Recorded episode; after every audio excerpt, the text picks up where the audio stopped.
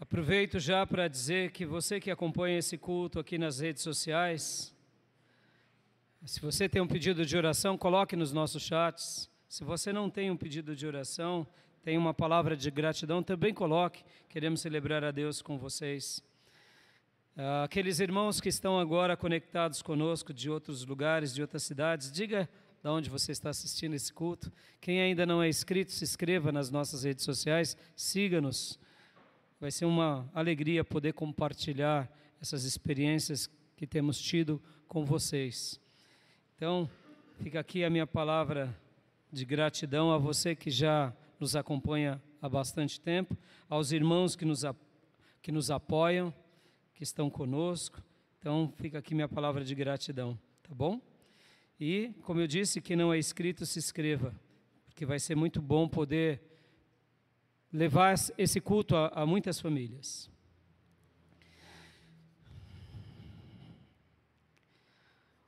Hoje eu quero falar com os irmãos sobre um título,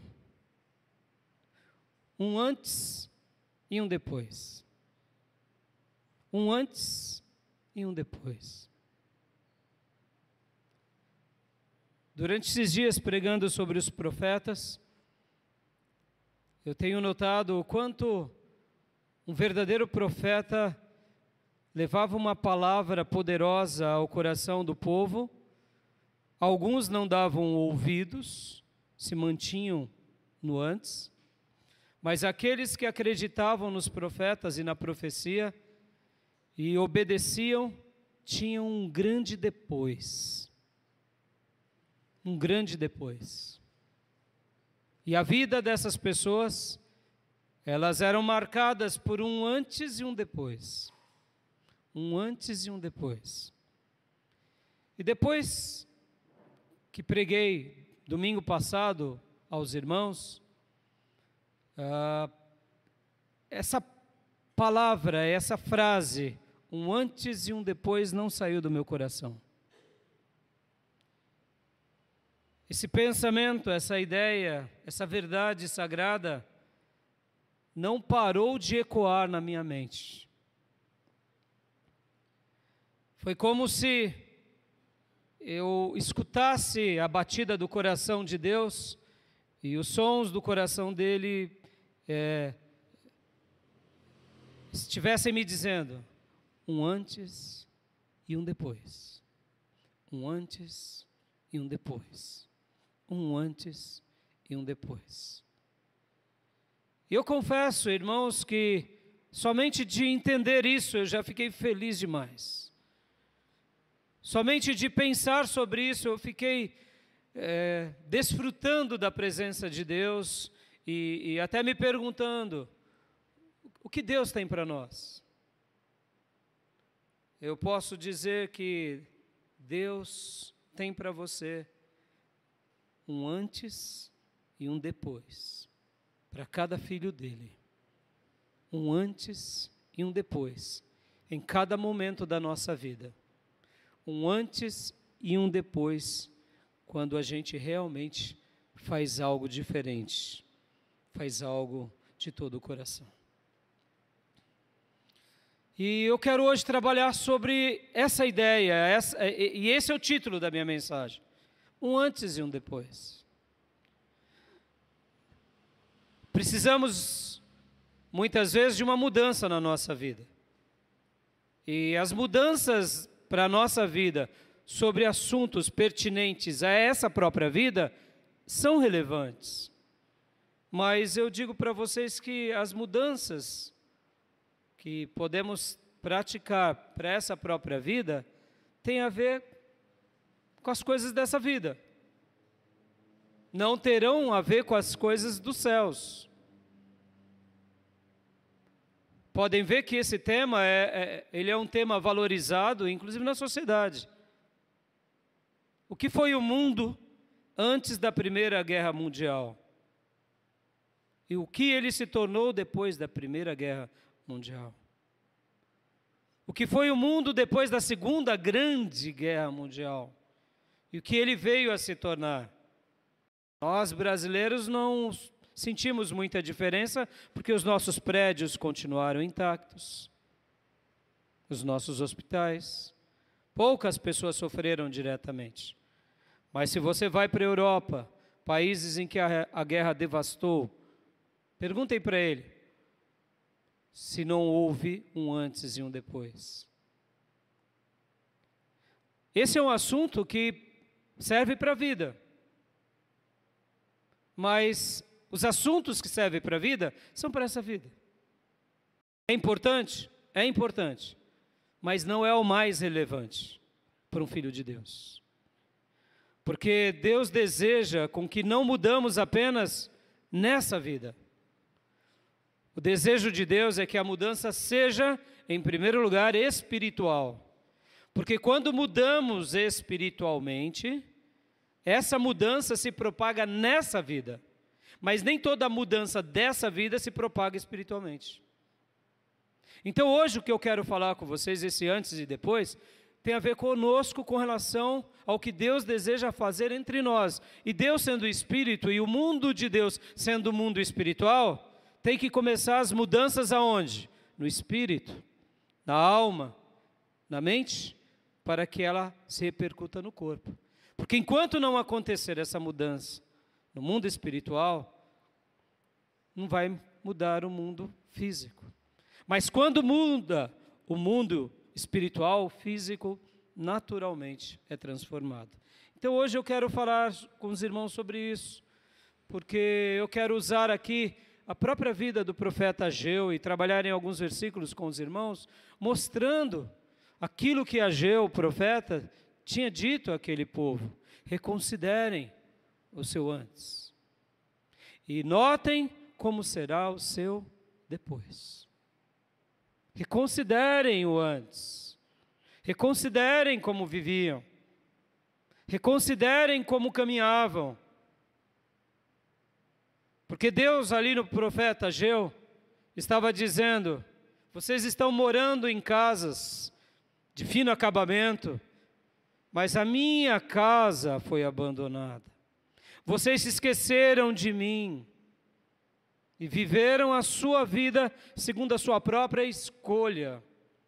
E por essa razão eu fechei os céus. Por essa razão eu abençoei pouquinho vocês. Para que vocês, no meio da dor e da dificuldade, lembrassem de mim. Fui eu quem fiz isso. Sou eu quem faço isso. E aí o profeta Ageu então começa a profetizar aos líderes e ao povo. E os líderes dão ouvido e o povo dão ouvido e todos obedecem. E aí agora começa então um depois. E Deus está dizendo para eles: olha, prestem bastante atenção nesse depois. Depois que você ajusta a sua vida, depois que você reorganiza a sua rota, depois que você realmente realinha tudo que você precisa e corrige tudo que precisa, aí sim você preste bastante atenção, porque agora virá o depois. Porque nesse depois eu vou abençoar vocês. Nesse depois eu vou mostrar o que eu faço com o coração que me obedece, que me segue de todo o coração. E sabe, amados, uma coisa que eu tenho pensado muito nesses últimos tempos, e eu louvo a Deus pelo que está acontecendo no nosso país. Numa hora como essa, milhares de pessoas, milhões de pessoas estão reunidas nas suas igrejas adorando a Deus. Isso é um milagre, amém, irmãos? São poucos países que vivem isso.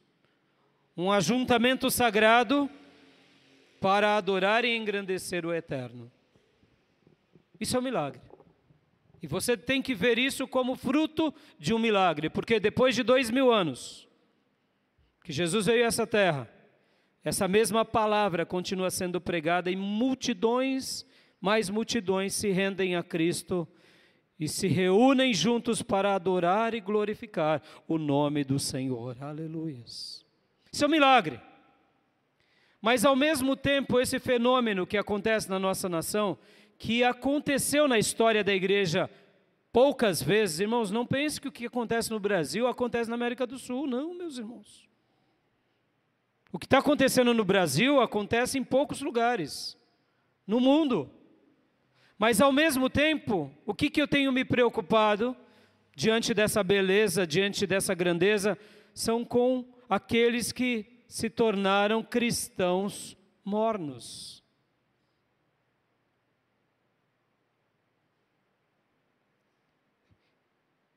Ah, pastor, é. Eu, será que eu sou morno? Olha, é, ser morno é perigoso, viu, irmãos? Não é só perigoso, é muito perigoso. Somos fruto de uma geração de mornos satisfeitos. Como assim, pastor morno satisfeito? Eu vou à igreja, eu dou dízimo, porque afinal de contas, né, sou esperto, porque se eu dizimo, Deus me abençoa. Irmãos, é comum aqui na igreja, muitas vezes, a gente receber dízimos e ofertas de pessoas que não são da igreja e nem cristãs, sabia? É verdade, durante esses, esses anos e décadas pastoreando essa igreja, muitas pessoas dizimam, ofertam, não são da igreja. Eu vou, muitas vezes, agradeço essas pessoas, procuro elas e falo, filho, e aí, qual igreja você está indo? Não, pastor, ainda não estou indo. Falo, mas, não, ainda não, ao antes. E eu falei, então, por que dizimar? Porque eu sei que é uma promessa, Deus me abençoa. E eu digo, filho, mas a proposta não é para essa vida. O dízimo acaba sendo para essa vida, porque você não vai precisar receber salário lá no céu, viu, meu irmão? As portas de Deus e janelas de Deus é para essa vida, lá no céu você vai ter tudo. Percebam, irmãos, as pessoas descobriram que ser generosos trazem bênção, então elas são por motivações erradas. Porque eu, eu vou ser abençoado. E, irmão, quem não é dizimista, faça uma prova com Deus. Você vai ver. O dízimo é uma promessa maravilhosa. Agora eu digo, é um morno, nesse caso nem morno é, é um frio. Sabe que é frio? E o que é um crente morno? É aquele crente que está entre o frio e está entre o quente. Mornos satisfeitos. Se eu não orar, não tem problema, afinal de contas, Deus sabe como o meu dia foi corrido. Se eu não ler a Bíblia, Deus me compreende, porque a minha batalha é grande. Se eu não fizer o que eu preciso, ah, graças a Deus, eu não sou pastor nem missionário, minha esposa, ora, ela é consagrada, mornos satisfeitos. Se eu faltar ao culto, não tem problema, eu assisto nas redes sociais, já que está gravado, eu faço depois, mornos satisfeitos. Se eu tenho que pedir perdão, eu peço depois, porque ainda não estou preparado.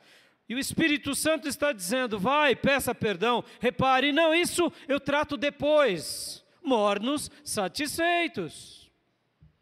Perceba, irmãos, o texto sagrado diz que é melhor que você seja quente ou frio. O que, que seria o frio? É o desviado que está ciente que está desviado. Porque ele olha para si e ele diz: Eu estou desviado. Porque, irmãos, o morno é aquele que está desviado. Guarde isso, irmãos. O morno está desviado. E se você ainda é alguém que está preso a um vício, seja ele qualquer, você é um morno. E se você é um morno, o Senhor diz: Eu estou a ponto de vomitar-te da minha boca. Isso é muito perigoso, amados.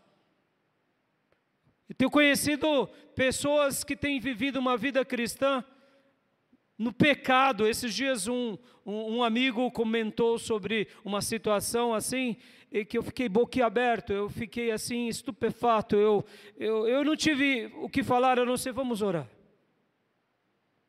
Uma pessoa que ele conhece, ele vive com essa pessoa e que essa pessoa passou por um problema no casamento, teve um divórcio, mas logo na sequência já está vivendo amaziado, tico-tico no fubá, que nem diziam meus pais quando era criança, e ele continua pregando, e continua fazendo a obra, porque Deus o usa. Meus irmãos, aonde chegamos? Aonde chegamos? Mornos satisfeitos. Há um antes do Senhor e há um depois.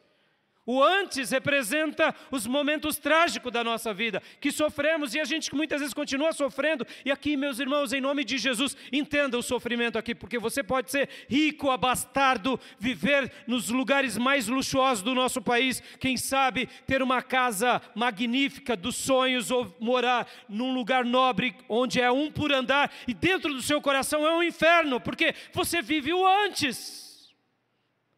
Aqui eu não estou me referindo a, a questões monetárias, a títulos, a posses, eu estou falando o seguinte: a ausência de Deus é o antes. Porque muitas vezes a gente pensa, quando eu enriquecer, eu prosperar, agora eu vou virar o depois. Não, meu irmão, você pode até enriquecer e continuar no antes. E também não quero aqui fazer o discurso da pobreza, porque o irmão é simplesinho, ele é pobrezinho, você viu como ele é humilde? Não, meu irmão, não confunda pobreza com humildade. Humildade é um estilo de vida, um princípio, uma virtude. Tem pobres arrogantes. E como tem? Diga-se de passagem. Então, muitas vezes também não é o discurso, ah, já que eu sou pobre, eu sou discípulo de Lázaro, eu não sou rico, na parábola do rico e do Lázaro. Eu, eu, eu sou pobre, então a bênção de Deus está comigo porque eu sou pobre. Não, Jesus disse: bem-aventurados são os pobres por outro motivo. Porque por meio do sofrimento, os pobres acabam se encontrando com Deus, é simples. Por meio da privação, da dor, da ausência, nada lhe resta a não ser olhar para os céus e clamar a Deus. E quando ele faz isso, muitas vezes Deus ouve e opera. E aí por isso que Jesus disse: Bem-aventurados são os pobres. Porque esses muitas vezes se inclinam a Deus. Agora, só são os pobres que se inclinam a Deus? Claro que não. E todos os pobres se inclinam a Deus? Claro que não. Tem um monte de pobre aí que dá de ombros para Deus. Um antes e um depois. Antes de lermos o texto, em que lugar você está? Você tem vivido no antes e no depois. Antes de lermos os textos de Ageu. 2 Coríntios 5,17 diz: Se alguém está em Cristo, é uma nova criação, é uma nova criatura. Aleluia. As coisas antigas já passaram, e eis que tudo se faz novo. Ó oh, meus, meus irmãos, Deus tem um antes e um depois para nós, e é importante a gente viver isso um antes e um depois, um antes e um depois, um antes e um depois. Mas se você é um morno conformado, então você saiu desse depois e você voltou para o antes. E é por isso que os apóstolos diziam: ai daquele que volta a revolver-se na lama como porco, ou volta a comer o vômito como cão. O que Deus estava dizendo, não faça isso.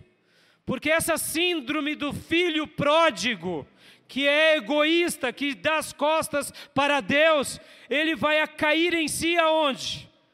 Quando estiver comendo as comidas dos porcos, ou melhor, diante das alfarrobas. Somente assim cai em si. E louvado seja Deus por aqueles que caem em si nesses momentos. Amém, meus irmãos? Um antes e um depois. Deus tem um antes e um depois para nós. E eu quero que você guarde isso. Você deseja isso, você pense sobre isso. A minha vida tem sido um antes e um depois? Ou eu continuo apenas no antes? Essa semana, enquanto eu dava aula para os seminaristas, eu, eu falava para eles algumas histórias que acompanharam a minha vida, frutos que eu gerei. E olha, irmãos, eu não gosto de falar de frutos. Eu me alegro com os frutos. Fico feliz, me sinto, me sinto transbordante de alegria. Quando lembro de uma alma que ganhei, de um trabalho que fiz, de uma obra que deixei, de uma vida que abençoei, de um lar que eu fui instrumento de Deus, de uma, de uma pessoa que foi liberta dos demônios. Olha, irmão, vocês não têm noção da alegria. Mas por que eu não gosto de ficar sempre tocando nesse assunto? Porque eu quero a experiência com Deus agora, de novo, nesse meu depois. Eu não sou museu para viver do passado.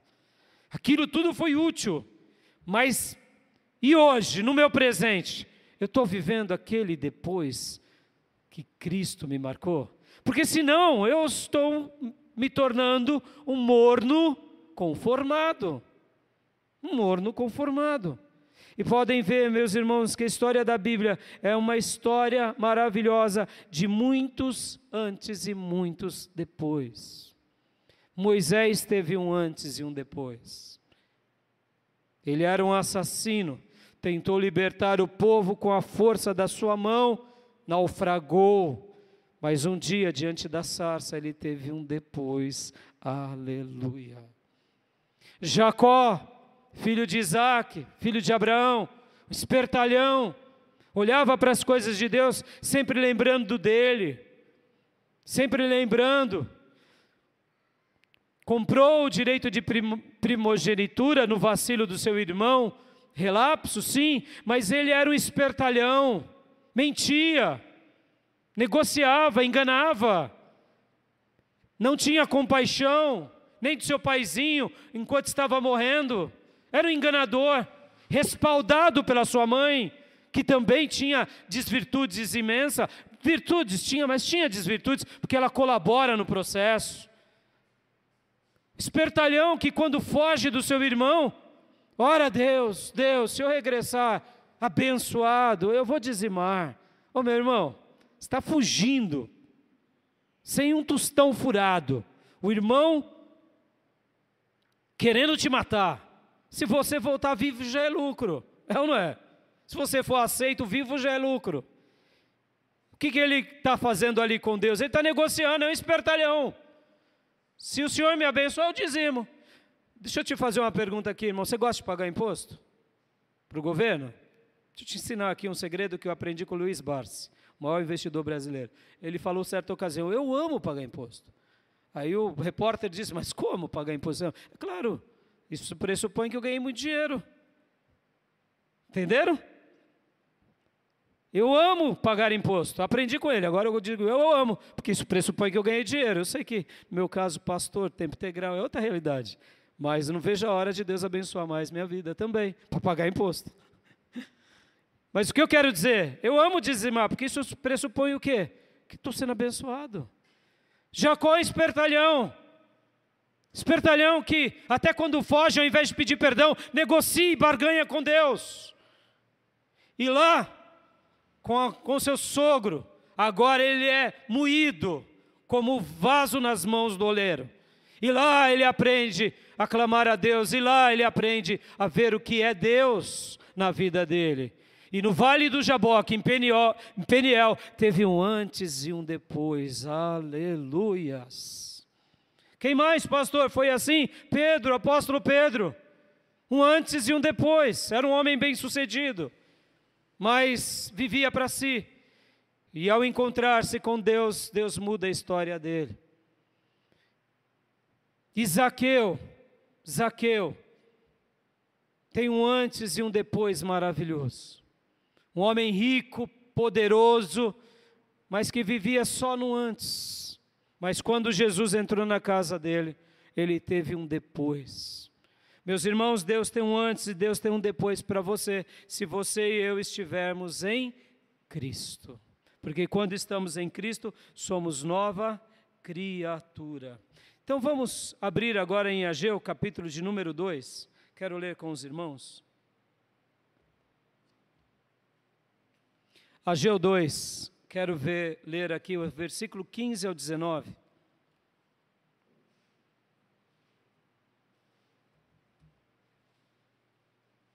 Você está em, Cristo, irmãos. Você tem permanecido em Cristo. Você tem se mantido em Cristo.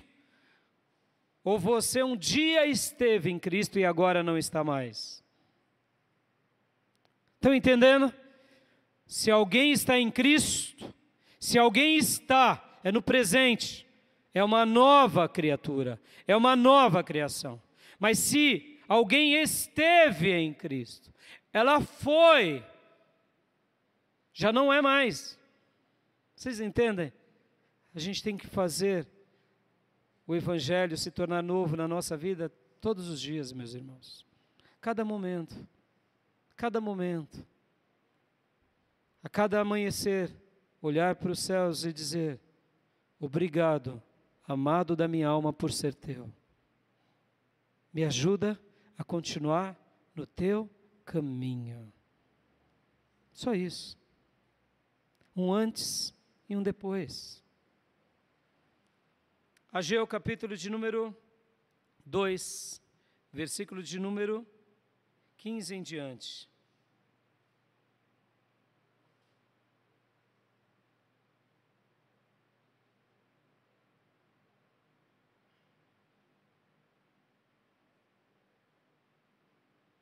Diz assim a palavra de Deus. Agora prestem atenção.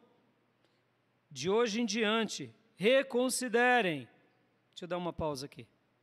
Preste bastante atenção no seu antes. Preste bastante atenção no seu antes. Até esse momento que Deus fala com você. Está sofrendo, meu irmão? A vida não está não tá legal? É um antes. Você não precisa sofrer demais. Basta um sofrimento.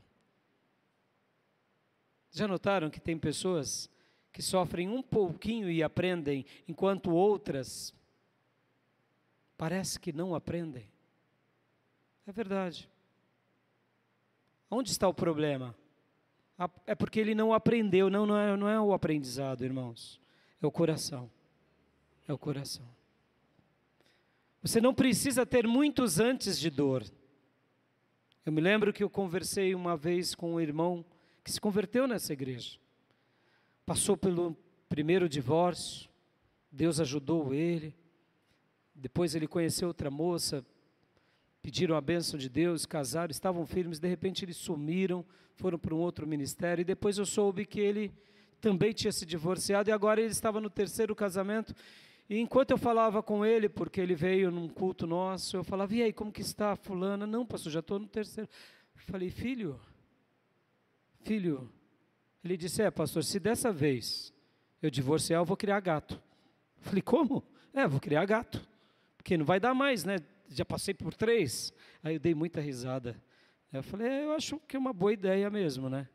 Meus irmãos, a gente não precisa passar por muito sofrimento. A gente não precisa de muitos antes, de muitas quedas. A gente não precisa de muitas feridas. Quebrei uma perna, quebra outra, quebra um braço. Basta um, basta um antes, sem Deus. Onde está o problema? Que a gente não reconsidera. Deus está dizendo aqui para nós: reconsiderem. Reconsiderem hoje. Prestem atenção. É isso que Deus está falando conosco. Ouça o bater do coração do Pai. Um antes, um depois. Um antes e um depois. Avalie a sua vida em todas as áreas. E aqui, como eu disse, irmãos, não é o ter, não é o possuir, não é o título, não é o diploma, não é o status e nem a saúde. É estar com Deus é saber que Deus está com você.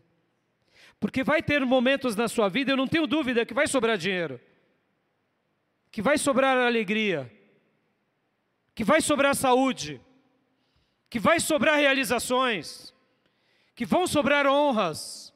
Vai ser assim, em nome de Jesus. Mas se não tiver Deus, isso tudo será incompleto. E se tiver Deus, mas você for um morno, satisfeito, será duplamente incompleto. Porque você saberá que Deus está te abençoando e você está deixando a desejar. Então, não é um momento bom e também não é um momento ruim, viu, meu irmão? Porque a sua dor vai passar em nome de Jesus. Um dia Deus vai te levantar do leito. Um dia Deus vai ouvir a sua oração. Um dia esse, esse demônio que tanto te atazana vai cair por terra, porque você vai aprender a jejuar e orar e se consagrar, e você vai dar uma reviravolta. Um dia você vai ter saúde de volta, ou seja, não é a privação, não é, não, não é o momento de glória ou de ausência, é estar diante de Deus. É um antes e um depois. Continuando.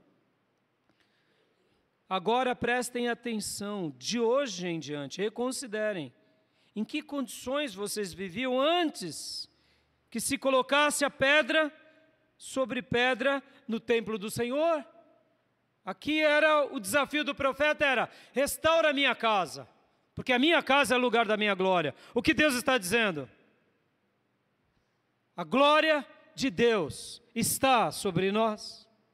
Se a glória de Deus não está sobre nós, ainda você está no antes. Ainda está no antes. Ainda está no antes.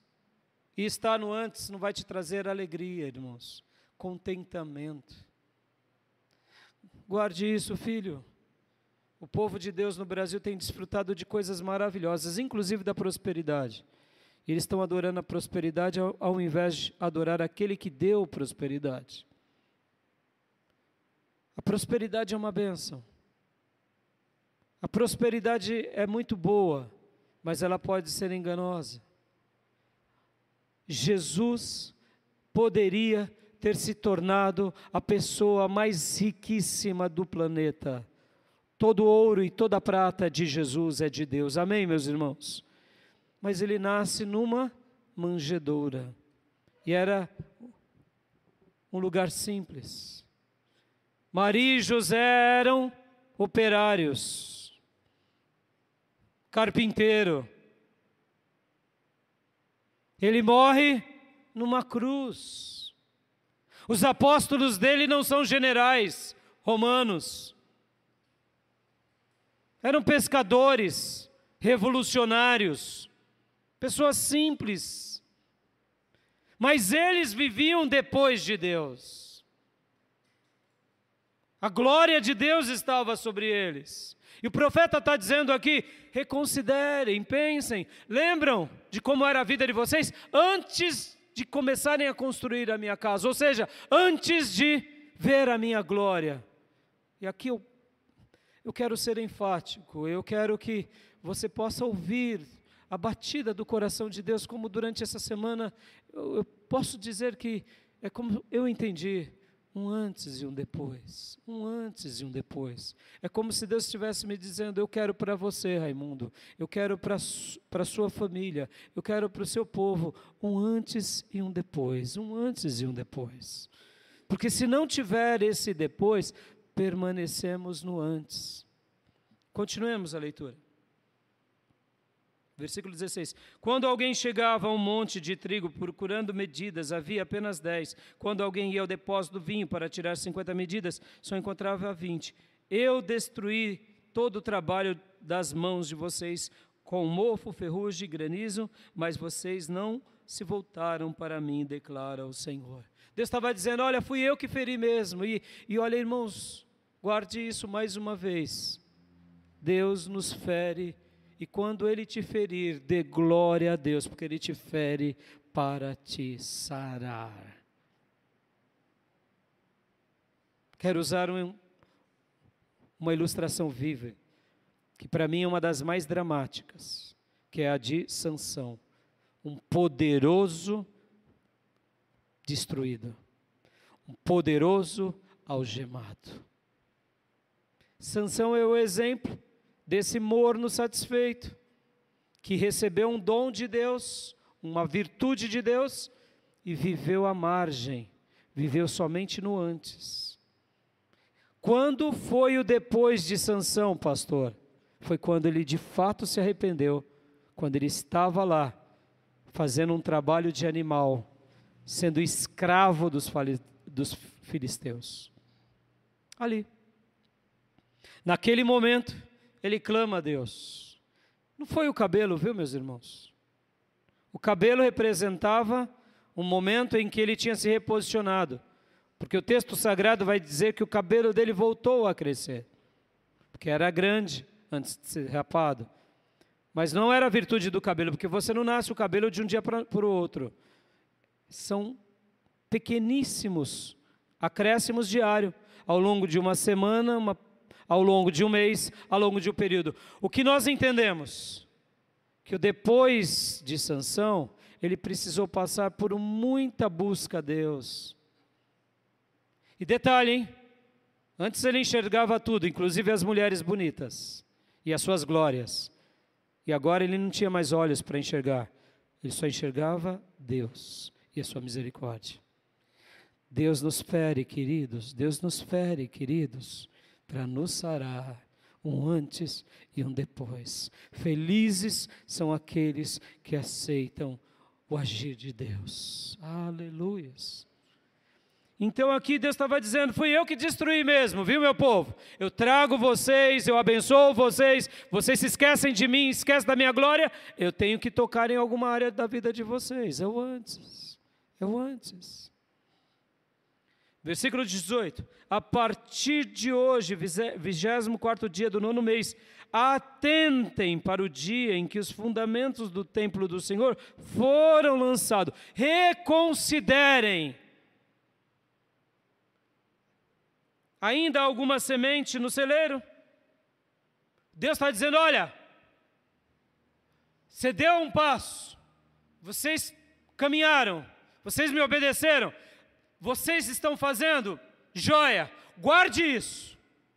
Daqui em diante, o seu depois. Aleluia. O profeta está dizendo que quando nós mudamos, e como eu disse, irmãos, eu não preciso ter muitos antes de sofrimento, basta um antes. E pastor, eu preciso ter muitos depois? Não, meus irmãos, você precisa apenas de ter um depois. Um único passo que você dá de todo o coração, o Senhor já te toma pelos braços e reescreve a sua história.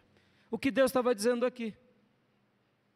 Porque muitas vezes eu digo, eu penso, eu posso, talvez você possa estar pensando assim, eu preciso de muitos depois, né, pastor? De muitos depois. Não. Você precisa de um depois de todo o seu coração. Como foi quem? Como foi Moisés na sarça. Porque nos primeiros 40 anos de Moisés, ele mata as pessoas. Ele foi um assassino. Ele tentou libertar na força do seu braço. E ele precisou agora de 40 anos de avaliação diante de Jetro, seu sogro lá no deserto de Midian. Ele precisou de um período em que Deus foi confrontando ele. Meu irmão, dia a dia Deus tem te confrontado. Os sinais estão aí. Dia a dia o Senhor tem te visitado. A sua história, a sua vida. Felizes são esses que entendem o trabalhar de Deus e dizem: Senhor, eu, eu estou cansado, Senhor, eu, eu, eu não aguento mais. Tenha misericórdia. E quando essa pessoa ela passa por essa autoavaliação sincera, verdadeira, e dá esse passo de fé de todo o coração, e como eu disse, você não precisa de muitos depois, é um depois, é um só Senhor, é uma só fé, é um batismo diante de Deus, e tudo é mudado para a glória de Deus. Amém, meus irmãos, é um. E aí, pastor, e o que, que eu farei depois desse passo? Sua manutenção sua manutenção. Você se mantém nele, você continua nele, você se posiciona nele. Por quê? Porque é assim que um filho de Deus faz. Pastor, então é por isso que a gente tem uma entrega, irmãos, é uma entrega de coração e alma, e continuamos só fazendo a manutenção da nossa vida. Por quê? Porque de repente a gente começa a ver que está meio morno, e aí, opa, Senhor, me perdoa, porque eu quero viver aquela verdade de novo. Se alguém está em Cristo, é uma nova criatura. As coisas antigas já passaram. Ainda alguma semente no celeiro? Até hoje a videira, a figueira, a romeira, a oliveira não tem dado fruto. Mas, aleluias, Presta atenção, meus irmãos, hoje Deus está dizendo um mas para nós. Mas, mas, de hoje em diante, abençoarei vocês, aleluia. Mas, quando Ele vê a nossa vida, quando Ele vê o nosso coração inteiro, Ó oh, meus irmãos, quando eu falei no início, na minha introdução, sobre mornos conformados, o que é o um morno conformado? É aquele que entrega a vida para Jesus até a metade, irmãos. Ou quem sabe entrega até 90%, ou 95%. Meu irmão, quem entregou até a metade, olha, olha, olha com bons olhos, você já veio até a metade. Puxa, olha quanto você progrediu, filho.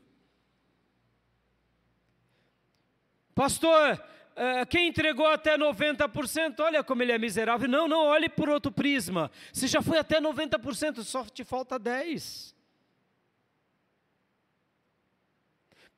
Pastor, e aquele que foi até 95%? Melhor ainda, porque ele chegou longe. É por isso que eu te disse que olhe com bons olhos, mas olhe com temor. Porque o morno conformado diz: está ótimo assim. Está ótimo assim. Esses cinco eu cuido. Eu ouço o Senhor nos dizer hoje, meus irmãos: ou você entrega tudo ou não entrega nada.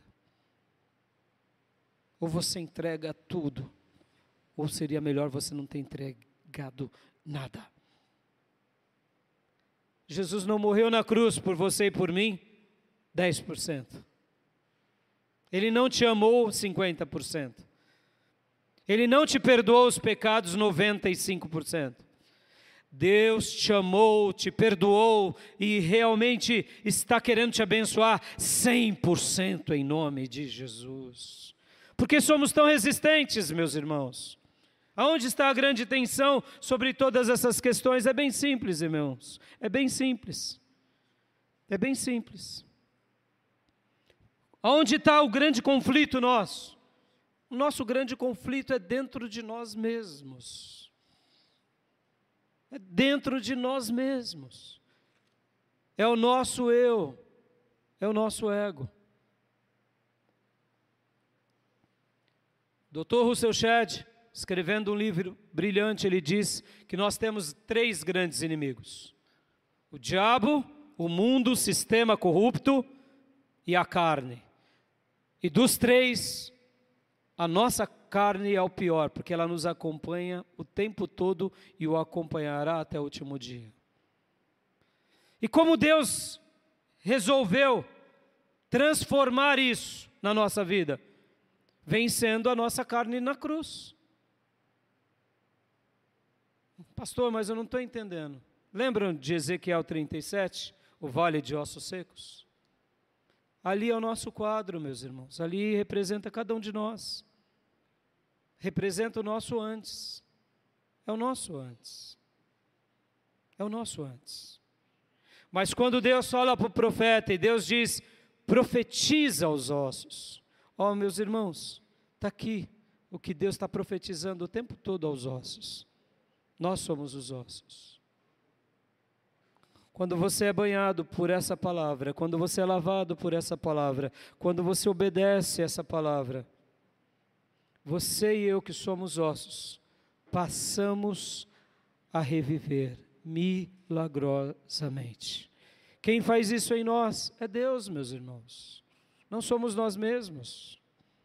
Não é ouvir a igreja, é quando clamamos a misericórdia dele. É quando nos rendemos de todo o coração é quando dizemos: sim, Senhor, a partir de hoje eu irei crucificar a minha carne. A partir de hoje eu quero apenas o Senhor. Lembra que eu falei? Mornos satisfeitos. E venho repetindo. Ser morno é o primeiro estágio da apostasia, mas já é apostasia. E o que é apostasia? É o esfriamento da fé. E qual é a solução que Deus deixou para nós? Porque aqui o profeta Amós estava dizendo: reconsiderem, olhem para a sua vida. E essa palavra, ela sempre será presente em qualquer momento da nossa vida, meus irmãos. Porque sempre teremos que tomar uma decisão, ou que glorifique a Deus ou que não glorifique a Deus. E se você tomou decisões ou fez escolhas que não glorifiquem a Deus, eu, a palavra de Deus que virá nesse futuro é: se arrependa e não volte a praticar. Perceba, nós tomamos uma grande decisão para depois simplesmente continuarmos nela. E Pedro tem um texto maravilhoso, eu quero ler com vocês.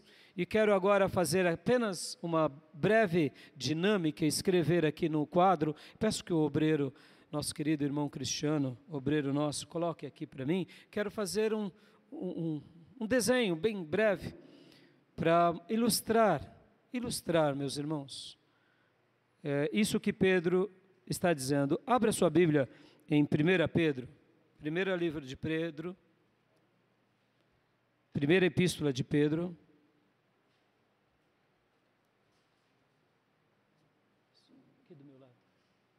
Podem colocar aqui do meu lado, filhotes.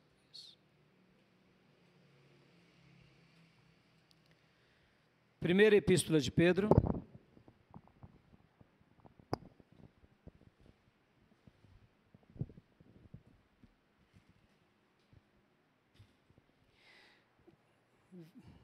Capítulo 2, versículo 21.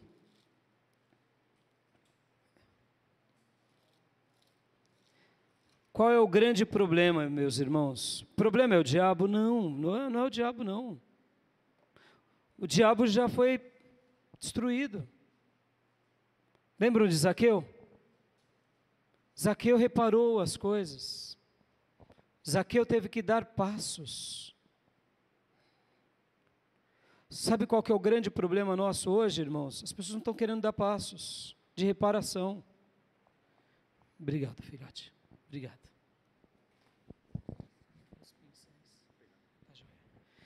As pessoas não estão querendo dar passos de reparação. O que, que é conversão, irmãos? O que, que é conversão? Obrigado, filho. Deus abençoe.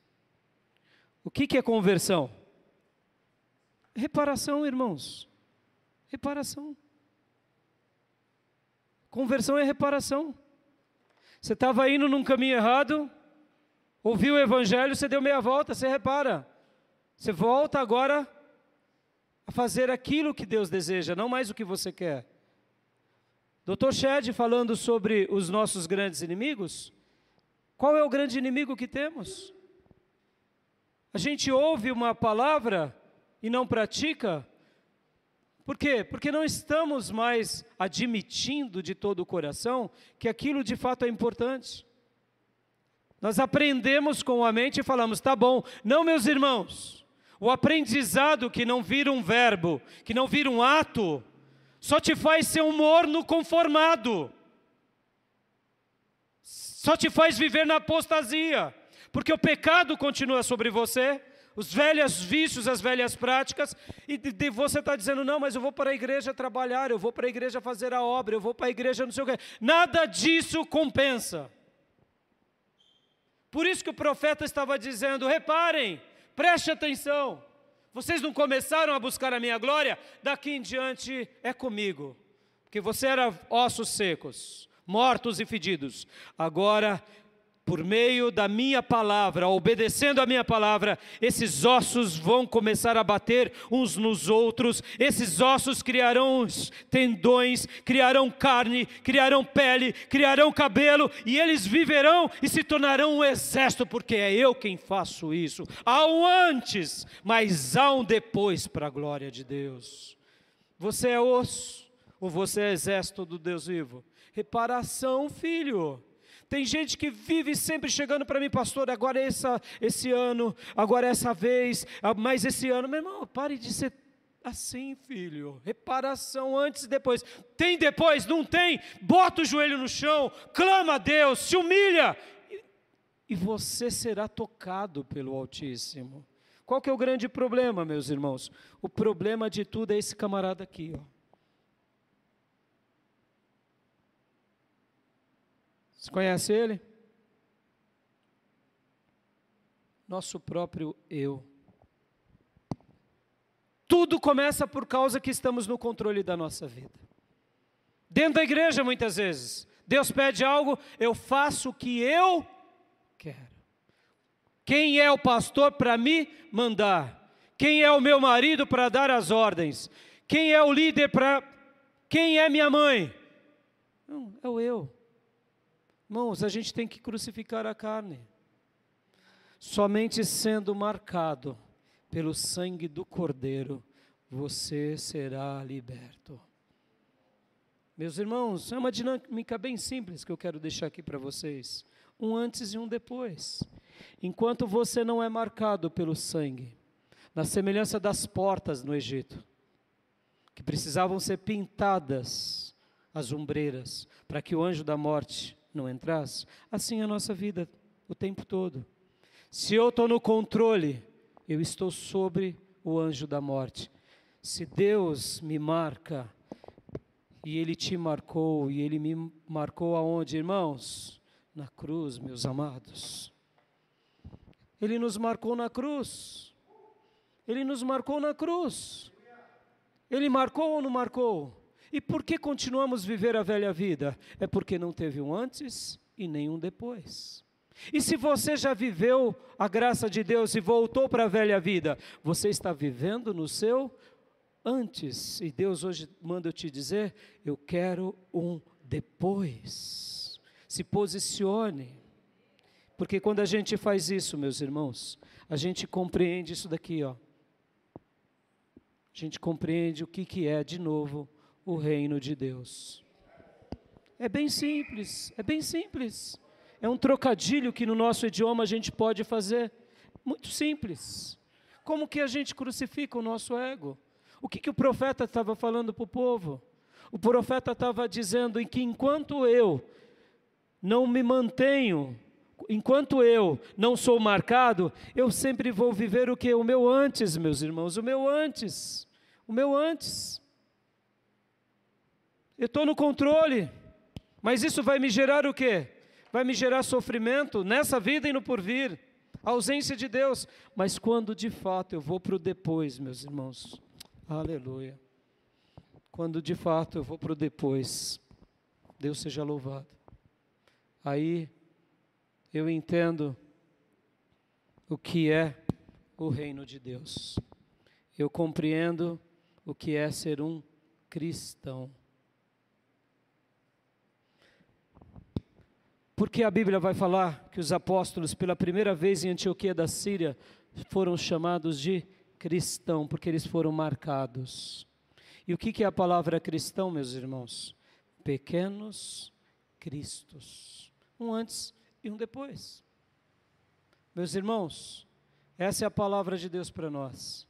Deus tem um depois para cada um de nós o tempo todo. Mas tem que ser de todo o coração. Amém? Eu deixo essa palavra ao seu coração e quero orar com você. Pai, em nome de Jesus.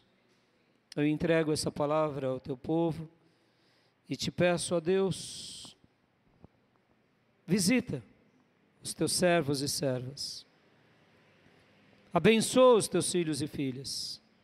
Faça uma obra linda e maravilhosa na vida de cada um de nós, porque sem ti nós nada somos, sem ti nós nada fazemos, mas contigo, papai, deixaremos de ser um vale de ossos secos e tornaremos um exército para a tua glória. Obrigado, Deus, pela vida do profeta Amós, que ensinou o povo a cuidar não das suas próprias coisas, mas cuidar da sua casa e da sua glória.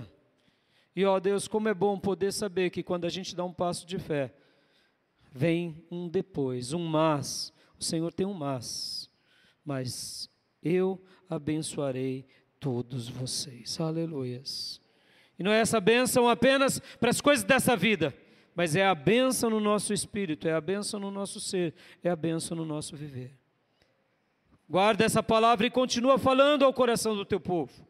Dessas vidas que, ó Deus, estão sendo ministradas. Ó Deus, faça com que um tenhamos plena convicção disso, de um antes e um depois em todas as áreas da nossa vida. Enquanto não alcançarmos esse depois ao teu lado, ó Deus, que nós não paremos, que nós não paremos de te buscar, porque eu sei que é do teu desejo. É do teu desejo nos dar um depois, um depois de bênção, um depois de paz, um depois cheios do teu espírito. É assim que eu oro, Pai, te agradeço por esse dia tão maravilhoso, em nome de Jesus. Amém. E o texto de Pedro que eu tinha lido, pedido para vocês abrirem é: Para isso vocês foram chamados, pois também Cristo sofreu no lugar de vocês, deixando-lhes deixando exemplos para que para que sigam os seus passos. Amém, meus irmãos. Vamos seguir os passos de Jesus, porque o Espírito de Deus está entre nós Deus tem para cada um de nós um mas. Mas de hoje em diante abençoarei vocês. Hum. De hoje em diante haverá um depois. Amém? Estenda suas mãos, quero dar a benção apostólica. Que a graça do Senhor Jesus, que o amor de Deus Pai e as santas e eternas consolações do Espírito Santo de Deus estejam com todos vocês, agora e para sempre. Amém. Se você quer entregar a sua vida a Jesus, se reconciliar com Deus aqui ou nas redes sociais, nos procure. Que Deus te abençoe. Está encerrado o nosso culto, podem se abraçar. Deus abençoe, meus irmãos.